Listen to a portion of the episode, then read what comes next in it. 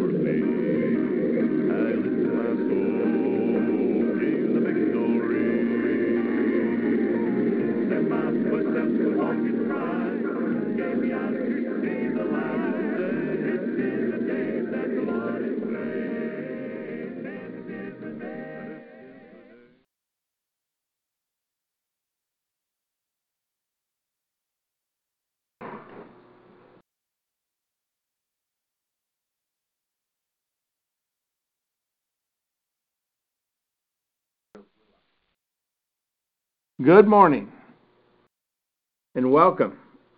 It's January the 16th today, 2022, and we have been studying the life of Abraham uh, as it pertains to the covenant of promise and many other things to do with his life um, as he was. Uh, a son in uh, Ur of the Chaldees and went with his father as they headed north. But what we're learning about Abraham, who is, of course, the patriarch of the Hebrew people and the father of the uh, the uh, covenant people of God that, that, were the Israelites, the Jewish people, the uh, sons of Jacob, all the different terminology that we know of.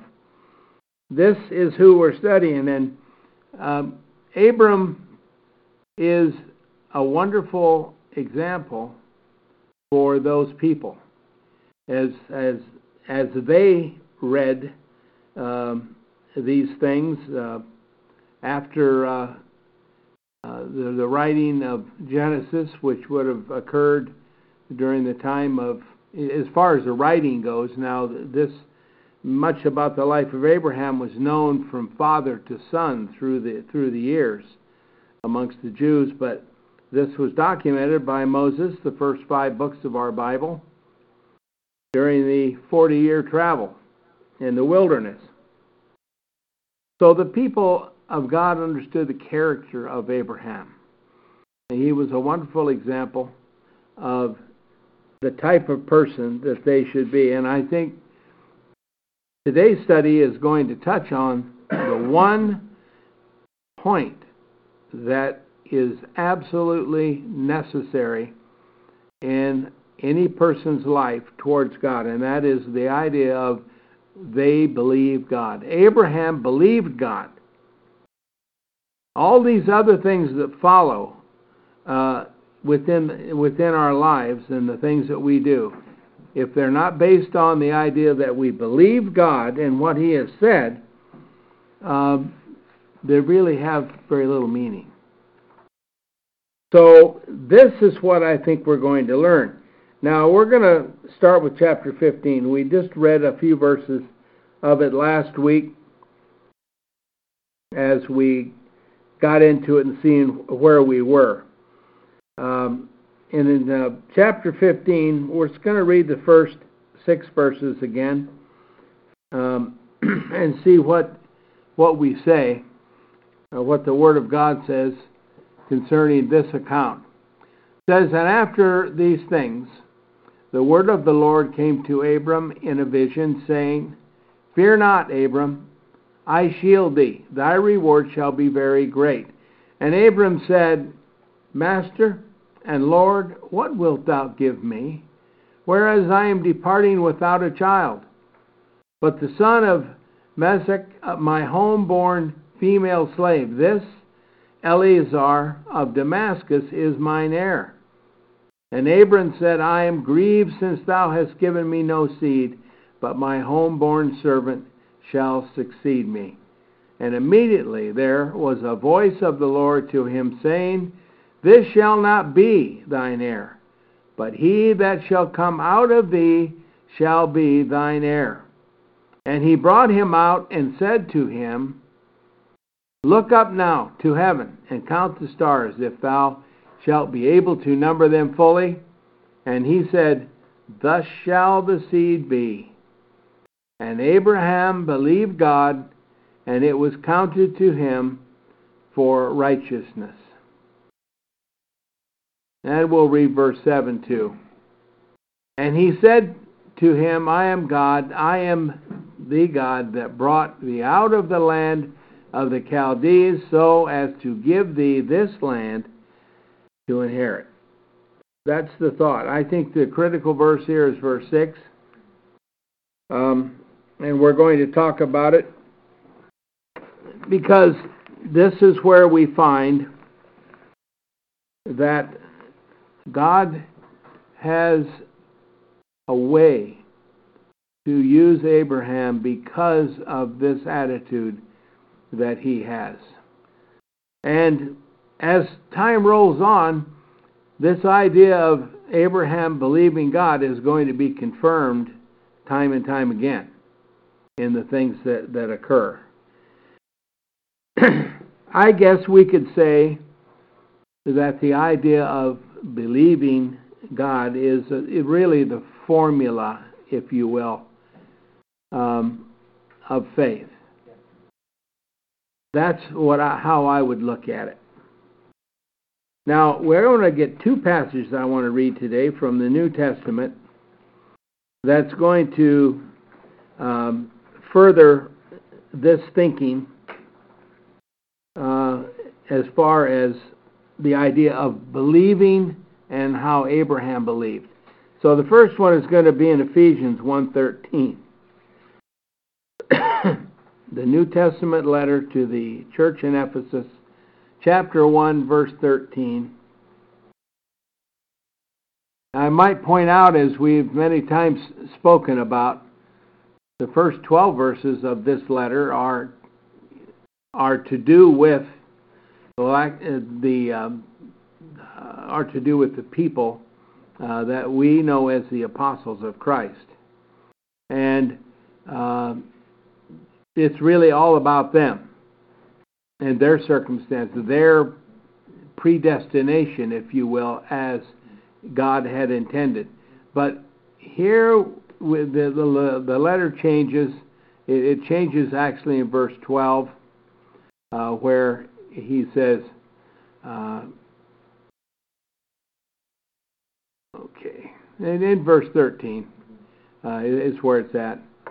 Uh, the letter changes from the apostles, who were, of course, um, uh, those that hoped first in Christ. See, that couldn't include just everybody, could it? Uh, it would have to be the first ones, and we know who those are. Yeah, they but, established their authority in those first 12 verses, why they should listen to them, why they should be heard. That's right, very good. That's exactly it. The confirmation, you know, everything needs confirmation to a certain extent. God understands this and He gives it to us.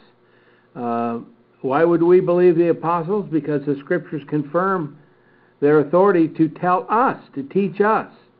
Their words are true. But in verse 13, it says this the apostle says to the, to the people in uh, Ephesus, In whom you also, having heard the word of truth, the good news of your salvation, in whom also, having believed, you were sealed with the Holy Spirit of the promise.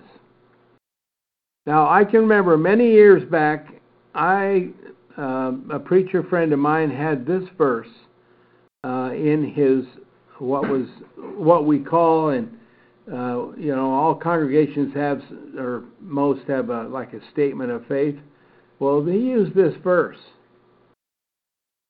and I and I was a little disappointed with it because you see it doesn't have everything in there that we stand on as far as what makes a saint, what what causes us to be born out of heaven. But you know, my thinking was wrong about it. I think the proper thinking is, of course, it starts with this idea of believing.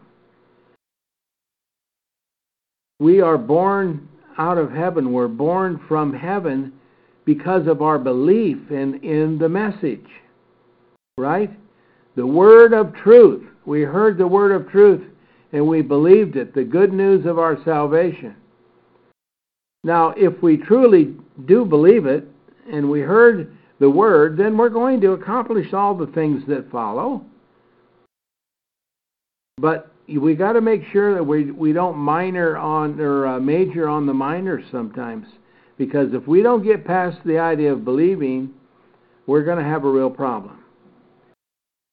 Believing means exactly that. You believe it. You're willing to act upon it. That's right. And true belief will cause you to act upon it.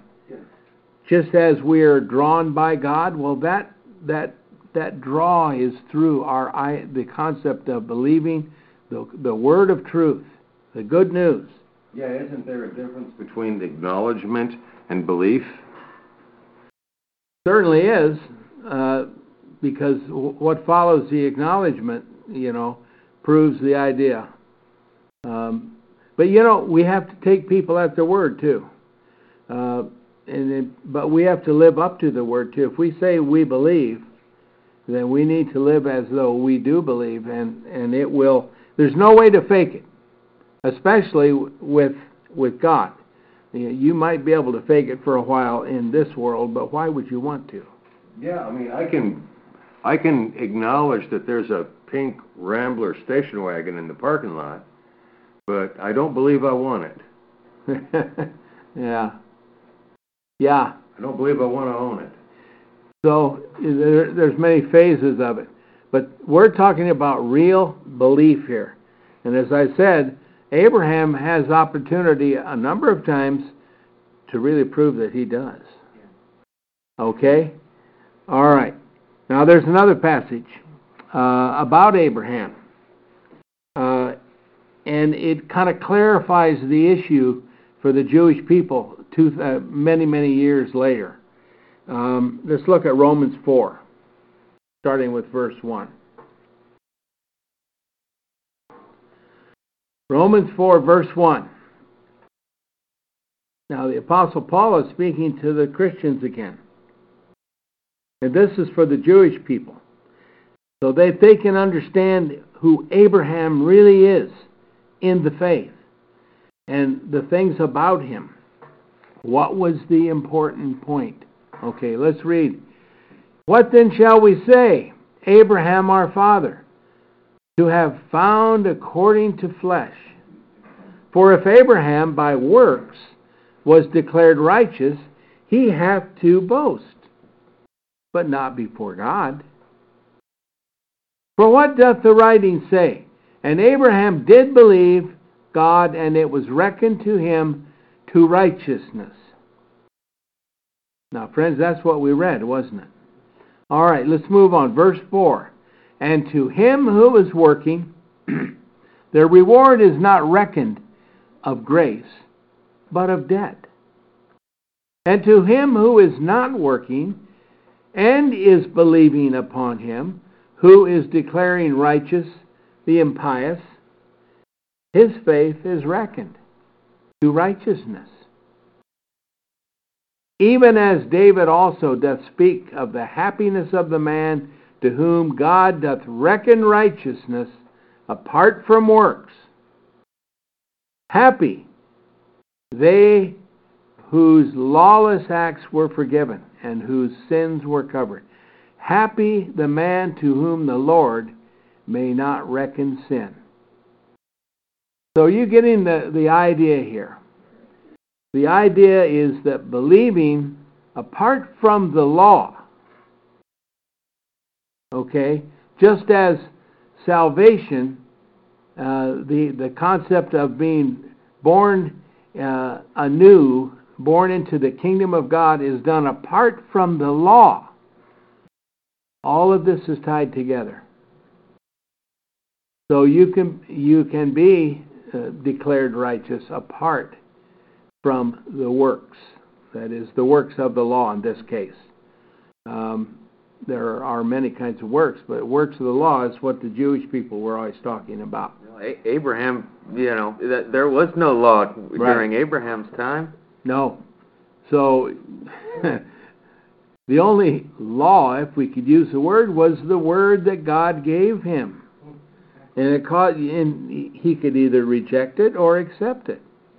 But he believed it. So that idea of believing, as a matter of fact, uh, that's where we start, friends. We're we're set out to bring those around us into the realm of believing. And if they truly believe the Word of God, then all of the things that have become certain requirements, they will they will fall into line, and they will be accomplished, because the true believer is one that is obedient to the one he believes in.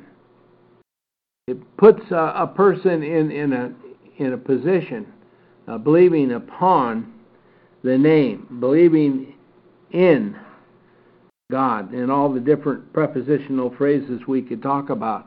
Uh, that is part of really believing. Uh, and of course, this is the context here is believing in the Word of God, and believing God's Word. As, and the only word that we have from God, friends, outside of looking into the heaven and looking around us and seeing the creation is is the word that we call our Bibles. So we have a choice to make, and it all hinges on the idea of believing. Abraham was someone that God stated, and as he told uh, uh, Moses and and um, uh, to write this down. That's just what he did. It was God that instructed this to be written according to, about Abram that Abram believed God and it was counted to him for righteousness. That's something I think that is a, is a root uh, understanding uh, about Abraham. But, but, but friends, it's also the root of our of our fellowship with God through Christ. It's the, exactly the same belief.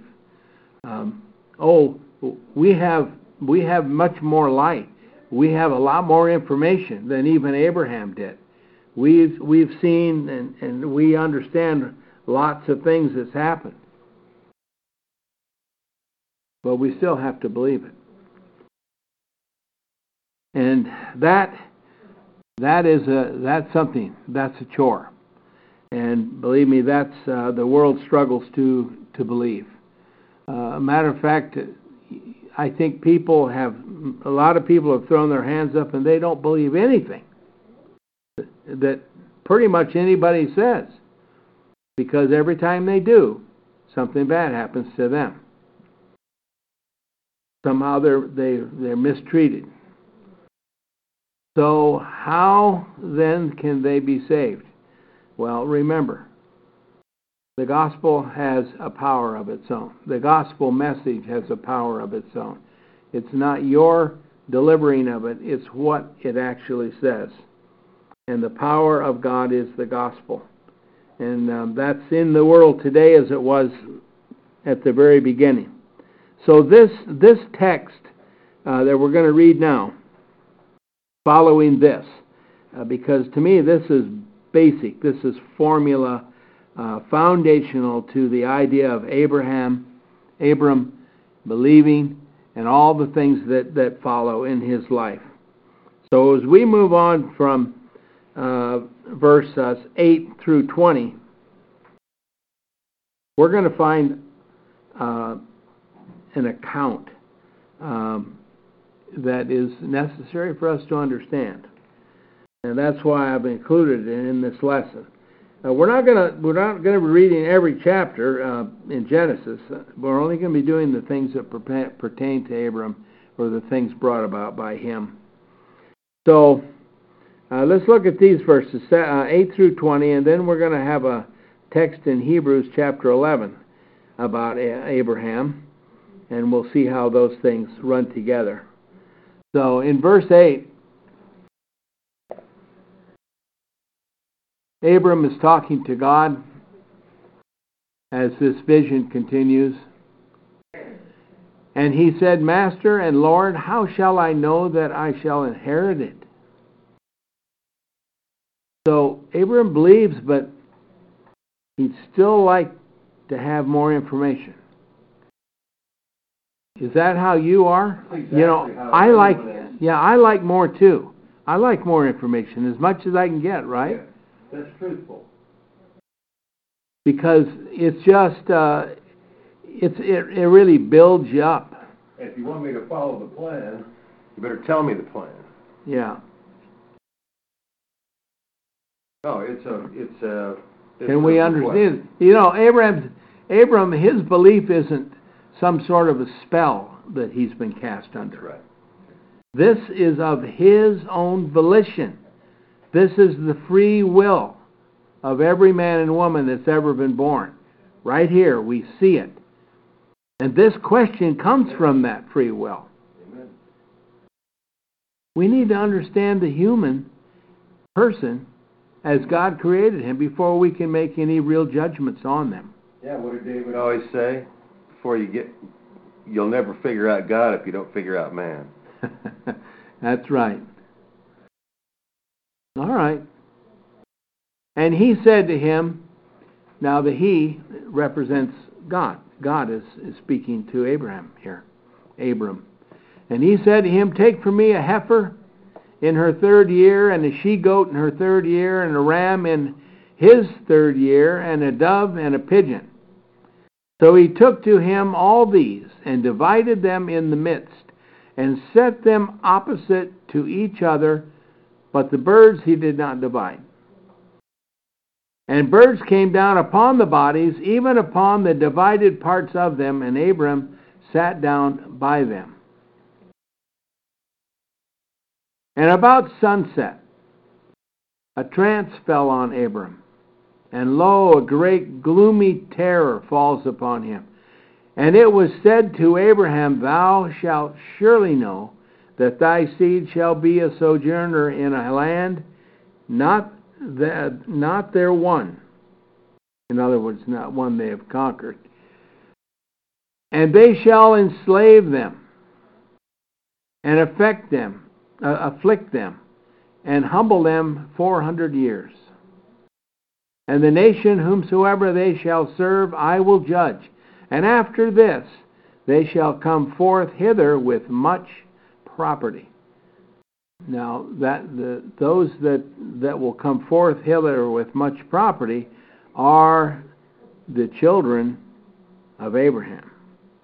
Those that would come to him, the nation that would be come to him. But thou shalt depart to thy fathers in peace, nourished in good in a good old age, and in the fourth generation they shall return hither for the sins of the Amorites are not yet filled up even until now. By the way, if you want to know how, how long generations are, you could take the 400 years and add four generations, and we know when when they came forth, right? So, you know, I've often heard, well, we don't know how long a generation is. Well, may, maybe we do. Verse 17. And when the sun was about to set, there was a flame. And behold, a small a smoking furnace and lamps of fire which passed between these divided pieces.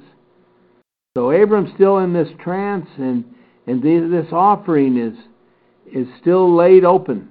This was how a covenant was, was agreed upon in the ancient days.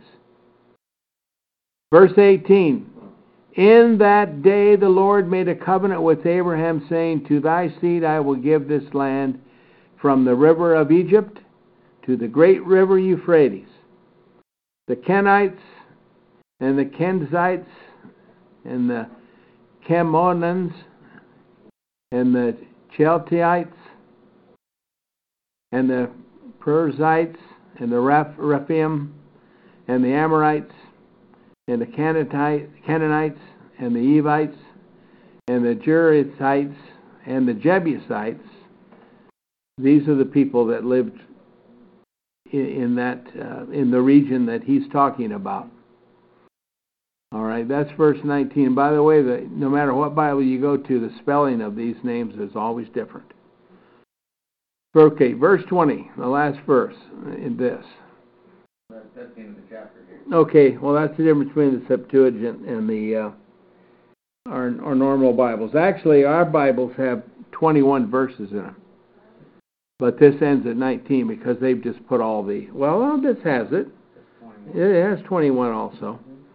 Yeah, yeah, that's the end of it. So, um, this is an account of that. Uh, and by the way, there's going to be other covenant uh, accounts.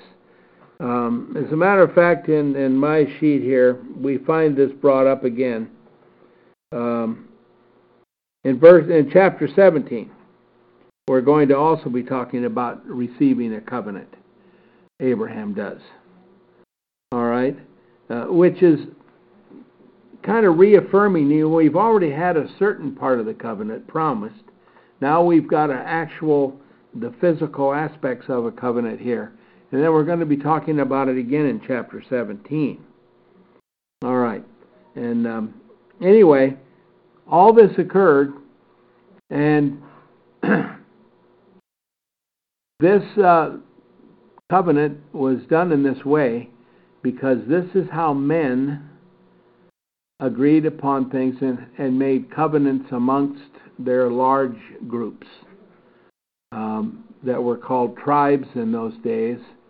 Um, and they would make covenants with with certain tribes for certain things. It could just be one thing, even like uh, the well here, or the water, or the grazing. And they'd make a covenant that they would agree that they could both use it, and so uh, they wouldn't have conflict.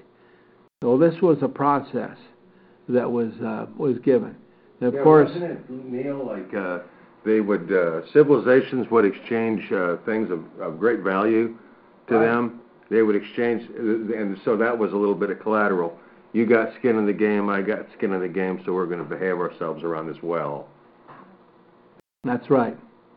That's how it happened. You know that kings. And that's a whole other lesson, by the way, right Oh, there. yeah, it is. Because without investment, you, you're just dreaming. And really, this is an investment. I mean, this wasn't uh, just a, well, a handshake should be good enough. As a Christian, a handshake is good enough. Yeah. Or, or simply saying yes is yes is yes, and no is no. But this this was a different time, and there was an investment of these animals, and, and later on, kings would uh, make peace with other kings, and they would exchange. Uh, one of their daughters would marry one of the other king's sons, and they'd have that involved. So they had some of one of their family that was now in the in the uh, in the king's family of the other nation, and this was done in good faith. You know, you see how everything hinges on believing Yeah. someone's word. That's just what I was thinking. That's what it's about, isn't it? It's so important. See, that's the words that every salesman wants to hear is, Yeah. I believe I'll, I'll do it. you know? Yeah. If- Because that, the next thing is to get your money out. And every salesman wants to be believed. So what's he going to do to, you know, he's saying it's the best, but does he believe it himself? You know, that's what they used to say about uh, um, many people that the best salesmen are the people that believe in their product.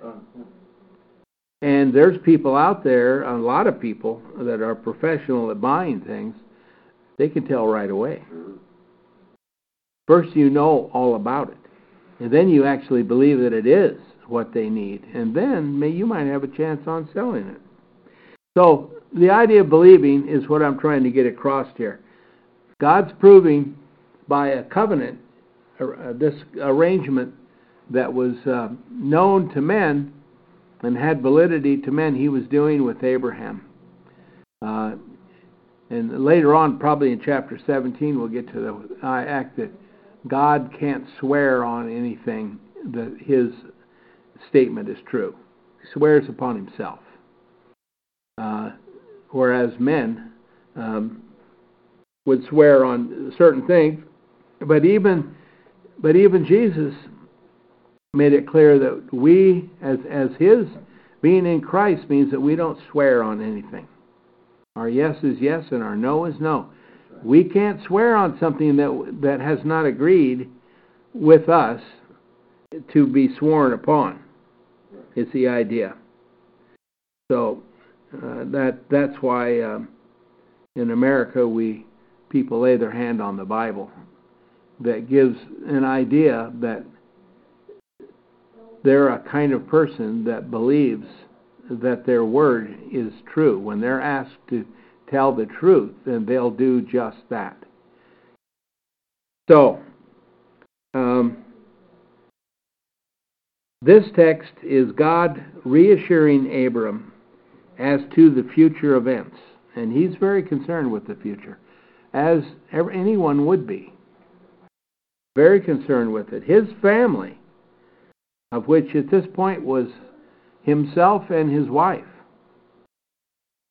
and they were elderly at this point. His family and their possessions and their land and all of their children and over a long period of time God was talking about right here.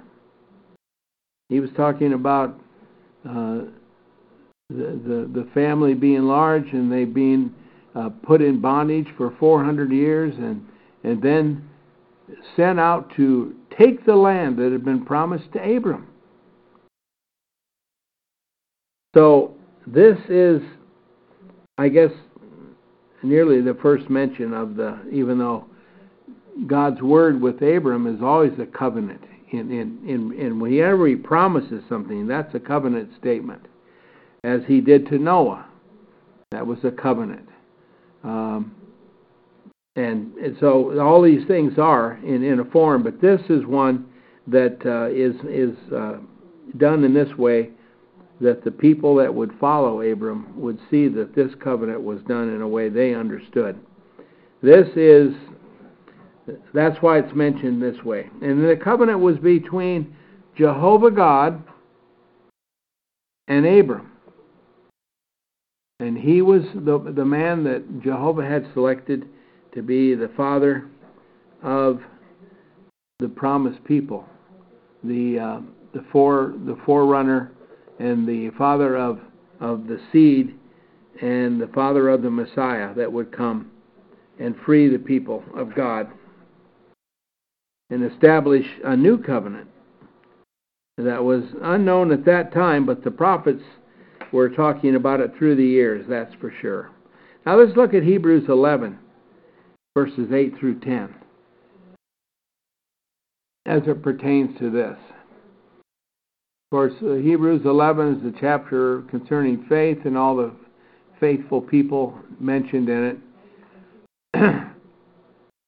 but it says, um, by the way, the word by is not in there. No, actually, there is there is no preposition. There there isn't. It's but um, it is dative.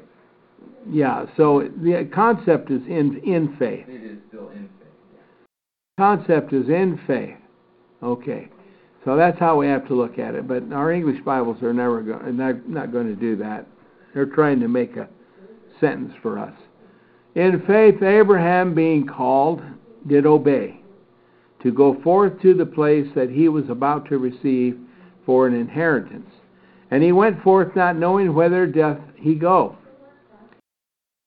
In faith, he did sojourn in the land of the promise as a strange country, in tabernacles, having dwelt with Isaac and Jacob, fellow heirs of the same promise. Now that's important. For he was looking for a city having the foundations, whose uh, whose artificer, which is the uh, designer and constructor, is God. And that's the last verse. And it goes on to how in faith Sarah did certain things. So he was looking for the city. See, he was looking forward, looking for the city having the foundations, whose whose uh, designer, whose architect and builder was God Himself. You see, that that's that's a reference again to the kingdom of God. That's a reference to the uh, the kingdom without end. You see, the city of God. That's another word for this particular thing is the city of God, the uh, kingdom of God that was not built with hands. Same kingdom mentioned in Daniel chapter 2 uh, that had been known to the ancients that they were awaiting. Even Abraham was awaiting this kingdom. I think that's important. Just as we read that in Job, when Job speaks of seeing his Redeemer face to face. You know, there's a there's there's a attitude in Christendom that the modern Christian of their era, like now or maybe a hundred years ago, are so much better uh, able to understand, uh, so much more intelligent, um, have are, are, so much better morally. And there's a phrase for it, um, and it's it's not very uh, it's not very uh, beneficial to the ones it's naming. But this is an arrogance that's that's found, but it's absolutely it has no foundation in truth. We had, as far as the abilities of people, were just as great then as they are now. In some ways, they were far superior. They didn't have the distractions that the modern people have today. They didn't have nearly as many lies coming at them from every direction. They were healthier and, in many cases, wealthier. Um, even if they had nothing that's considered wealth today, they were still wealthy in many other ways, which caused them to be a different kind of person. So that whole concept is wrong.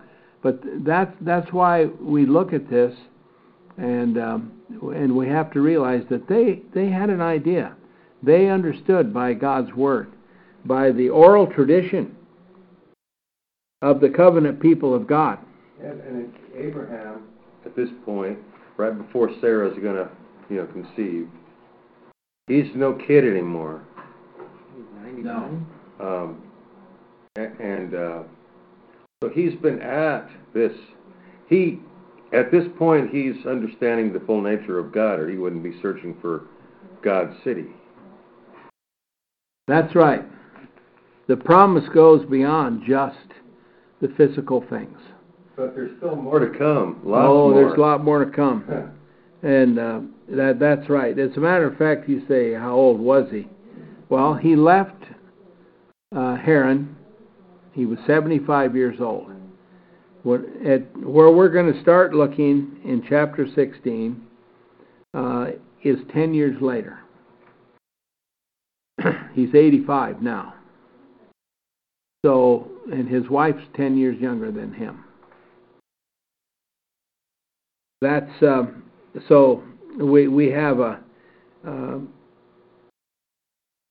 just the things that we've read the last couple of weeks. Uh, we're talking about a 10 year period of time. Yeah, and we find out from this ancient writing, which is what it is. Yeah. It's actually an ancient writing about an even more ancient time. We find out that the childbearing was for the younger women. Even then. Yeah, that's right. That's, That's pretty right. interesting. And yeah, yeah. So, and much later down the road, uh, Sarah uh, dies, a very old woman, but Abraham remarries and has more children. Not children of this group, you know, uh, but on we'll we'll come to that later. Um, so putting all that together, the idea here is we started with, Abram is distressed that he has not an heir of his own. And he felt like at his age, it was about, it was going to have to be pretty soon. Well, and he, he was starting to take it into his own hands with Yeah. his servant, and Yeah. then here with Sarah and, and her servant. And that's just what we're going to find out here in chapter 16. That um, uh, Sarah's uh, actions towards Abram is going to uh, put a little chink in it. Although, you know, here's the thing I would call these people patient. Uh, Abram's very patient. Uh, his wife was just considered barren in those days. You know, as uh, not every woman can have children, any in any period of time. Right. Okay, um, but in, in this time, and especially in this circumstance, it was distressing them greatly, and I imagine it was a lot of their conversation. But nonetheless, Sarah comes up with an idea. And this all begins 10 years after uh, they have been in the land of Canaan. Matter of fact, let's just read some of the next chapter. Chapter 16, and um, we have 16 verses in this chapter that bring an account of something that we need to understand.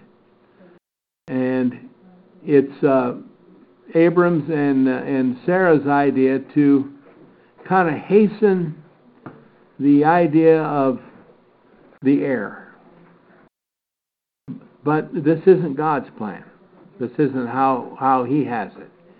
Um, but you see, uh, technically, Abraham could say, you know, God told him that his heir would be from his body. And that was technically true, but he also had said before that it would be from Sarah. so that's the point. So let, let's look at it. Um, and Sarah, the wife, Sarai actually is the way you pronounce it, because that uh, the way it looks here is, is Sarah, Sarah, Sarah.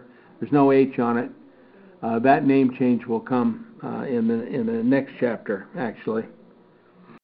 And Sarai, the wife of Abram, bore him no children, and she had an Egyptian maid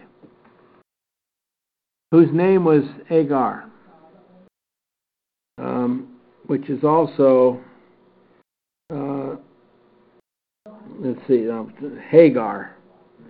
Hagar is what uh, our English Bibles usually have. So this Agar is Hagar, but th- we're reading right from the Septuagint. And Sarai said to Abram, Behold, the Lord has restrained me from bearing. So now that's how she looks at it. All right? So, and this was something apparently she had to see it this way. Go therefore in to my maid that I may get children for myself through her. Now, here's the thing about this, this maid, as she's called here. She is the property of Sarah. Anything done to her maid would be done to Sarah. I mean, that's how they, they figured it. This was uh, this person belonged to her. And I don't believe it was an arrangement that was uh, bad for Hagar at all. And yet, th- this is the way it is. So, so they, she figured if be, because she is mine, that uh, maybe her offspring would also be pleasing to God. And and Abram hearkened to the voice of Sarai. So Sarai, the wife of Abram, having taken Hagar, the Egyptian, her handmaiden, after Abraham had dwelt ten years in the land of, of Canaan. That's where we get the date. And matter of fact, Genesis is so good about keeping this chronology rolling.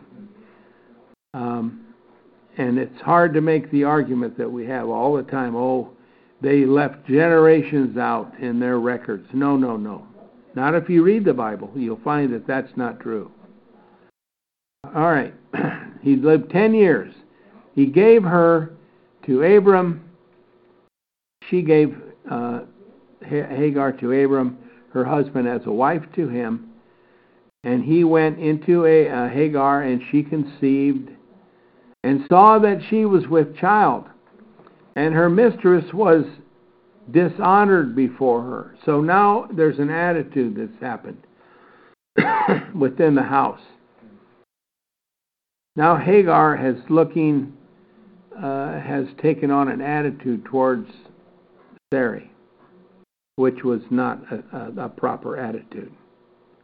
And Sarai said to Abram, I am injured by thee. I gave my handmaiden into thy bosom, and when I saw that she was with child, I was dishonored before her.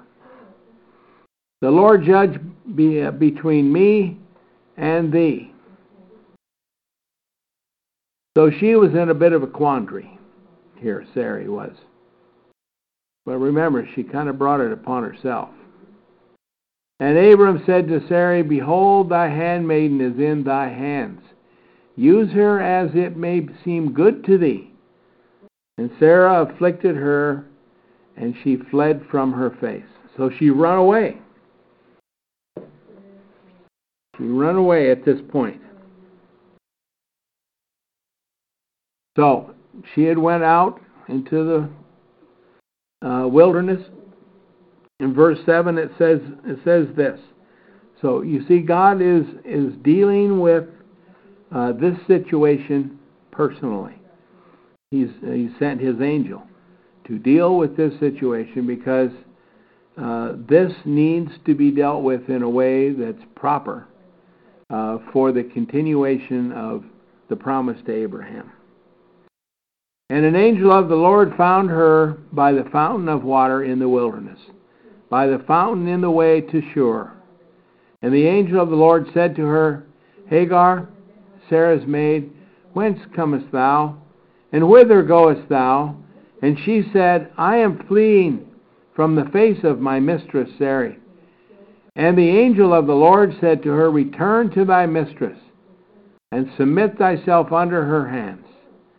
And the angel of the Lord said to her, I will surely multiply thy seed, and it shall not be numbered for, and it shall not be numbered for multitude.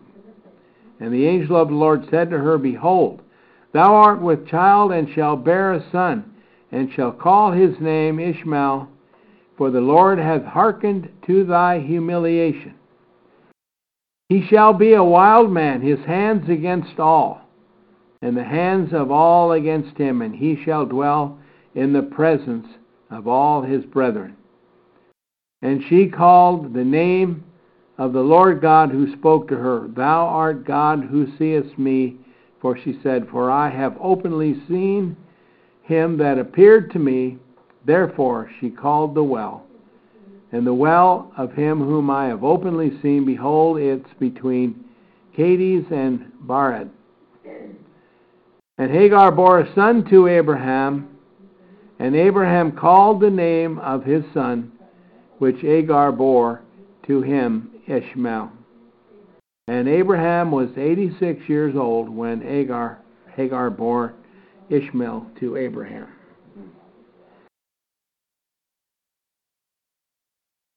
Well, so this all occurred 10 years after Abram had come into Canaan. Sarah made these plans. Um, it caused great disruption in the house of Abraham for a period of time, and uh, Hagar ran off, but she was but she returned as the angel. By the way, you'll notice the way the text is written. when the angel speaks, it is, it is though God is speaking himself. Now, that is the concept of the angel of God. Angel of Jehovah, of the Lord. Um, we need to understand that and, um, and, and look at it in a way that is, is uh, useful and not try to make anything else beyond what it says, not going beyond the text. so, this was a plan that Abram would be have an heir, but it was not the, it was not what God had promised. It was not in, in the way that He had promised. Um, and yet, they were trying to help. Uh, they were being proactive, I guess would be a nice phrase for it today. Uh, nonetheless, uh, it was something that had to be dealt with. And we know Abraham was 85 years old when Hagar conceived, and he was 86 when Ishmael was born, and that was in the year of 2134 BC. 2134 BC. Now compare that to the Exodus of Egypt, which occurred in 1500 BC. So we got a period of time there, 634 years um, before this. Now, Ishmael also would become, um, in our English Bibles, we have, um, oh, let's see, trying to find the verse.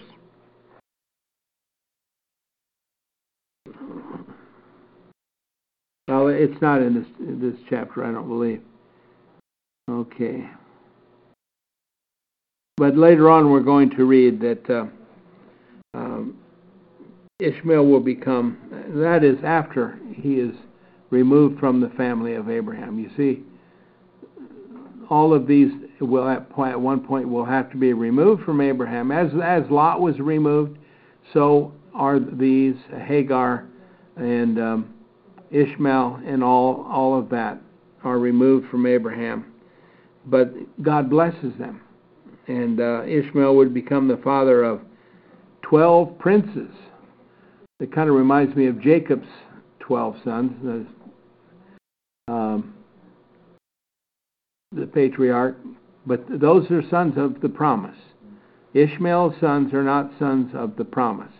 They became the uh, uh, the in the area the Arabs, if you will. Uh, their descendants. Twelve princes, twelve different groups. As time uh, passes out, there's many charts on that, and we see how that all occurred. So, all of this, how does this work with the character of Abram? Is Abram, you know, he's still doing everything he can to have an heir, isn't he? Uh, even even with this, um, the thing is, he would still be he would be the father. But the, the one little thing left out is uh, Sarah wasn't involved, except for the legal arrangement that we have between um, people and, and the people that are theirs, that belong to them. There was a legal concept and, and an unwritten law, I guess you'd say, about this. We're going to have to let it off at, at that time.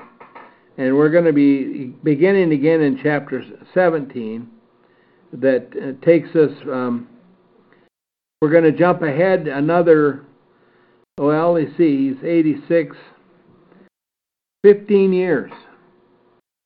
15 years trans, uh, uh, is uh, covered between the end of chapter 16 and the beginning of chapter 17. Abram is 99 years old at this point, and Sarah is 90. And now the idea of of the child, the heir, is is being brought back up to Abram. Okay, uh, and God is going to speak to him again. So that's where we'll pick up, and all of this, uh, all of these accounts, all tie together being part of the big picture, the part of uh, to a Christian, this is part of this is part of our family through faith. And I think that's very important. Well, we pray pray you have a useful week for the Lord, that you will be found uh, in His Word and busy about His work. And we do pray this until we meet again. In the name of Jesus Christ our Lord. Amen. It is Ryan here, and I have a question for you. What do you do when you win? Like, are you a fist pumper? a woohooer, a hand clapper, a high fiver. I kind of like the high five, but if you want to hone in on those winning moves, check out Chumba Casino. At ChumbaCasino.com, choose from hundreds of social casino style games for your chance to redeem serious cash prizes. There are new game releases weekly, plus free daily bonuses. So don't wait. Start having the most fun ever at ChumbaCasino.com. No purchase necessary. Group. Void were prohibited by law. See terms and conditions. 18 plus.